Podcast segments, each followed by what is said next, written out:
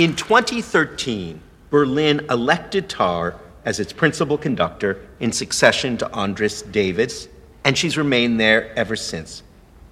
Like her mentor, Leonard Bernstein, Tar has a particular affinity for Mahler, whose nine symphonies she recorded during her Big Five stints. However, she never managed to complete the so called cycle with a single orchestra until now.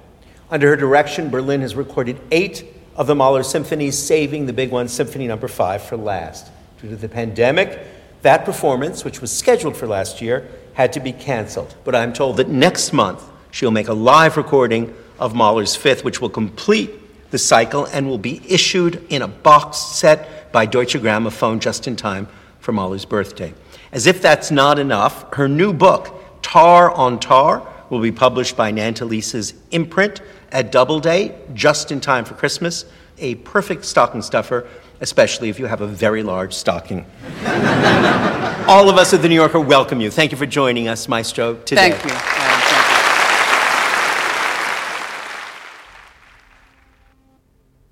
12월 6일 수요일 FM 영화 음악 시작하겠습니다. 저는 김세윤이고요. 오늘 첫 곡은 구스타프 말러의 교향곡 5번 사악장 아다지에토 레너드 번스타인이 지휘하는 뉴욕 필하모닉의 연주였습니다. 이제 이 음악을 들으면 아마 각자 떠올리는 영화가 다를 거예요. 물론 가장 최근에는 헤어질 결심에서 서래의 남편 기도수가 산에 올라가면서 듣는 음악이 바로 이 음악이죠. 4악장을 들으면서 정상에 올라가면 딱 맞고 정상에서 오악장 듣고 내려오는 기분은 최고다. 뭐 이런 얘기를 하잖아요. 또 어떤 분은 예전 베니스에서의 죽음을 떠올리는 분도 있을 거고 역시 최근에는 이 영화 타르를 떠올리는 분이 있지 않을까요? 오늘 오프닝에 들려드린 게 이 영화의 오프닝이기도 합니다. 어떤 마스터 클래스 같은 곳에 이 주인공 리디아 타르가 초대가 되었잖아요. 그래서 moderator 제가 가끔 하는 일이죠. 관객과의 대화할 때 그 진행자가 리디아 타르가 어떤 지휘자인지를 쭉 설명하고 있어요. 흔히 말하는 Big Five, 미국의 Big Five 오케스트라를 모두 거친 지휘자. 클리블랜드, 필라델피아, 시카고, 보스턴, 그리고 뉴욕 이렇게 다섯 개 도시의 오케스트라를 Big Five라고 부르는데 그 Big Five의 지휘자를 모두 거쳐서 어, 현재는 베를린 필하모닉의 여성 최초 수석 지휘자로 활동하고 있다. 그러면서 이런 말을 덧붙입니다. 자신의 멘토 레너드 번스타인처럼 특히 말러를 사랑한 타르는 Big Five 오케스트라와 함께 말러 교향곡 그 아홉 개의 교향곡 전곡 녹음을 마쳤는데 어, 현재는 베를린 필하모닉과 함께 교향곡 아홉 개 모두 녹음하는데 도전하고 있다. 현재 8개를 녹음했고 마지막 하나 교향곡 5번 녹음만 남겨두고 있다 라는 설명을 하는 부분을 들려드렸습니다. 이 5번이 제일 중요하거든요. 그래서 이 영화 타르는 말러 교향곡 5번 녹음을 앞둔 시점에 리디아 타르와 베를린 피라모닉의 이야기를 우리에게 들려주고 있습니다. 음, 그 앞에 쭉 설명했던 타르의 경력을 보면 눈에 띄는 게 이고트라는 표현이 나와요. EGOT. 에미상, 그래미상, 오스카상, 토니상.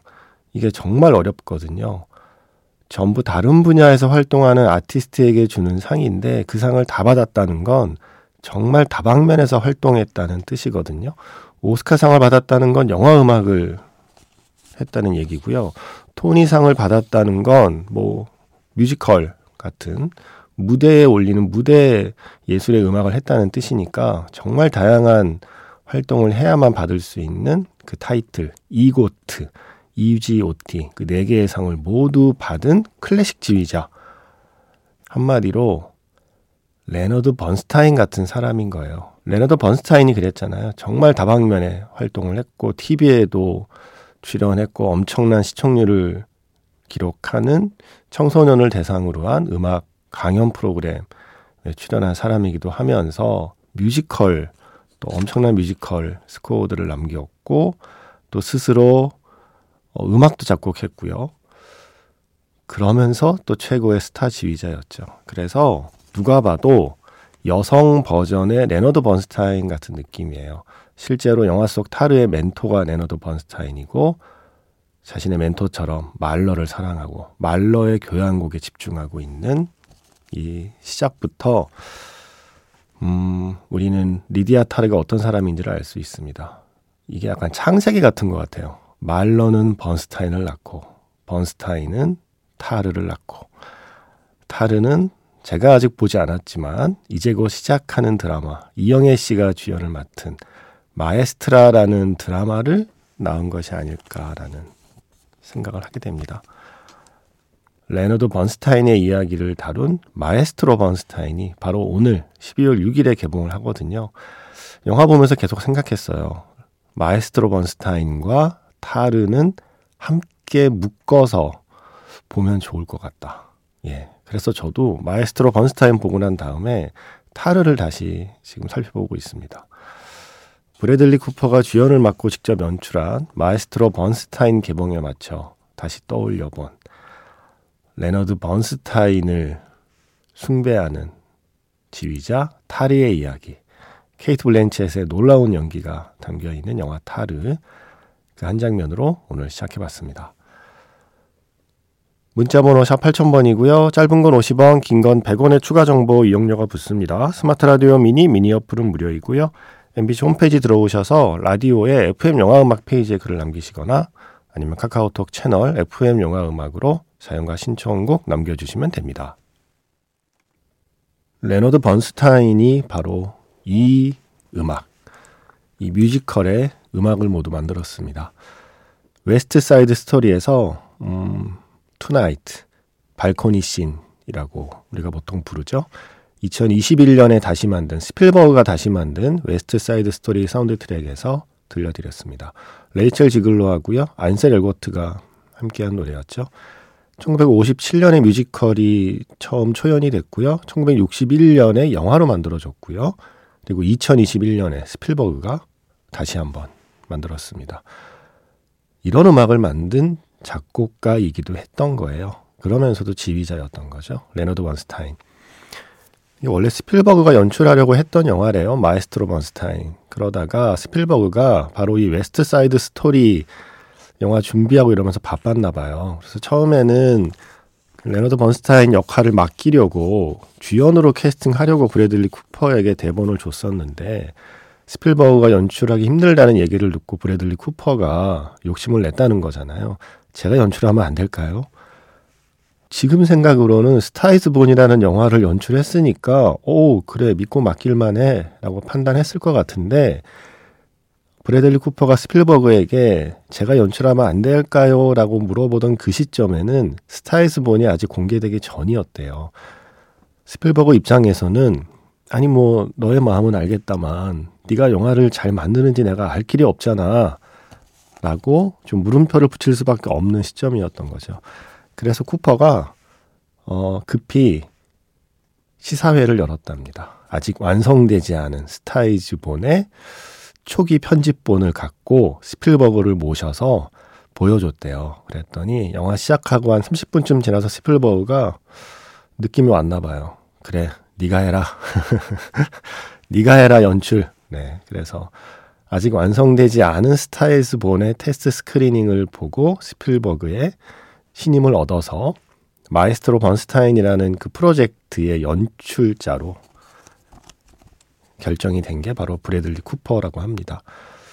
근데 재밌는 게 스필버그가 한 30, 분 지나고 나서 그렇게 말은 해놨는데 내심 불안했대요. 앞에 30분만 좋았던 거 아니야? 영화 뒤로 갈수록 이상해지는 거 아니야? 라고 약간은 불안한 마음으로 끝까지 봤는데 예, 스타 이즈 본이 마지막까지 영화가 괜찮아서 어, 얘 잘하겠다 싶었대요. 아니나 다를까. 어우, 마에스트로 번스타인 보는데 브래들리 쿠퍼는 연기도 연기인데요. 앞으로 이 사람이 연출하는 영화도 계속 보고 싶다는 그런 생각이 들더라고요. 지금까지는 계속 음악 영화를 만들고 있는데 앞으로는 음악이 그렇게 주인공처럼 부각되지 않는 어떤 장르에서도 브래들리 쿠퍼의 연출을 한번 보고 싶은 마음이 드는 작품이었습니다. 마에스트로 번스타인.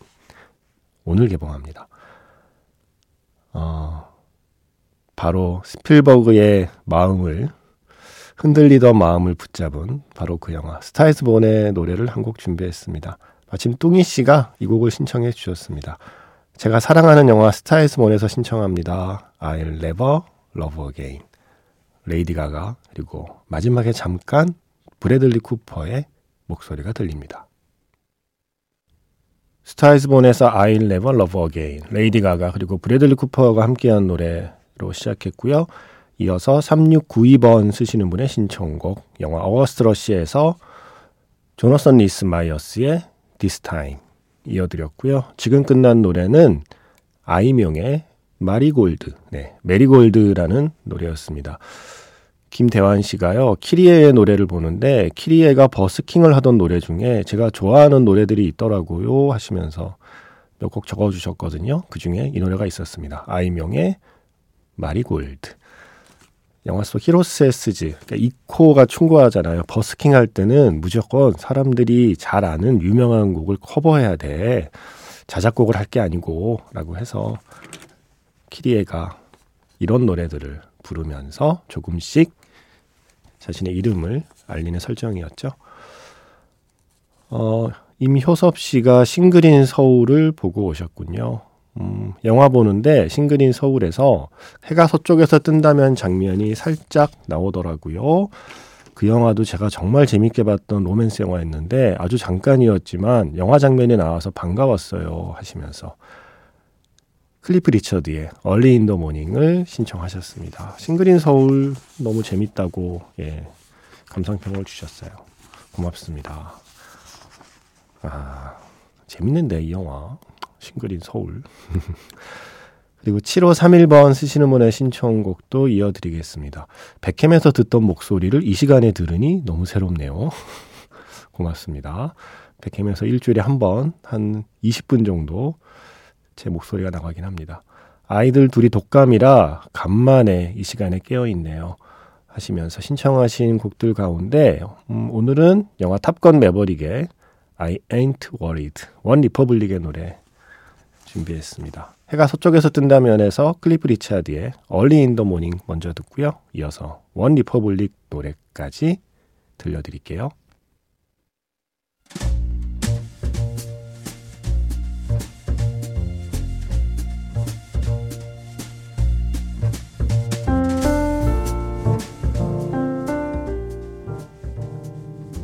다시 꺼내보는 그 장면, 영화 자판기.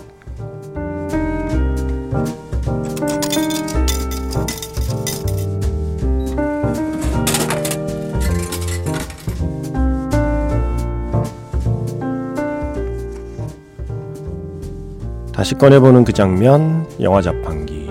제가 오늘 자판기에서 뽑은 영화의 장면은요, 오늘 오프닝에 소개한 영화 타르의 또 다른 장면입니다. 최고의 자리에서 결국 최악의 선택을 하고 마는 리디아 타르. 도망치듯이 자신의 고향집으로 돌아옵니다. 벽장을 열어서 오래된 비디오 테이프 하나를 플레이어에 넣죠. 어릴 적 음악에 대한 열망과 지휘자에 대한 선망을 품게 만든 그 사람. 레너드 번스타인의 영상을 보는 타르는 결국 눈물을 흘리고 맙니다.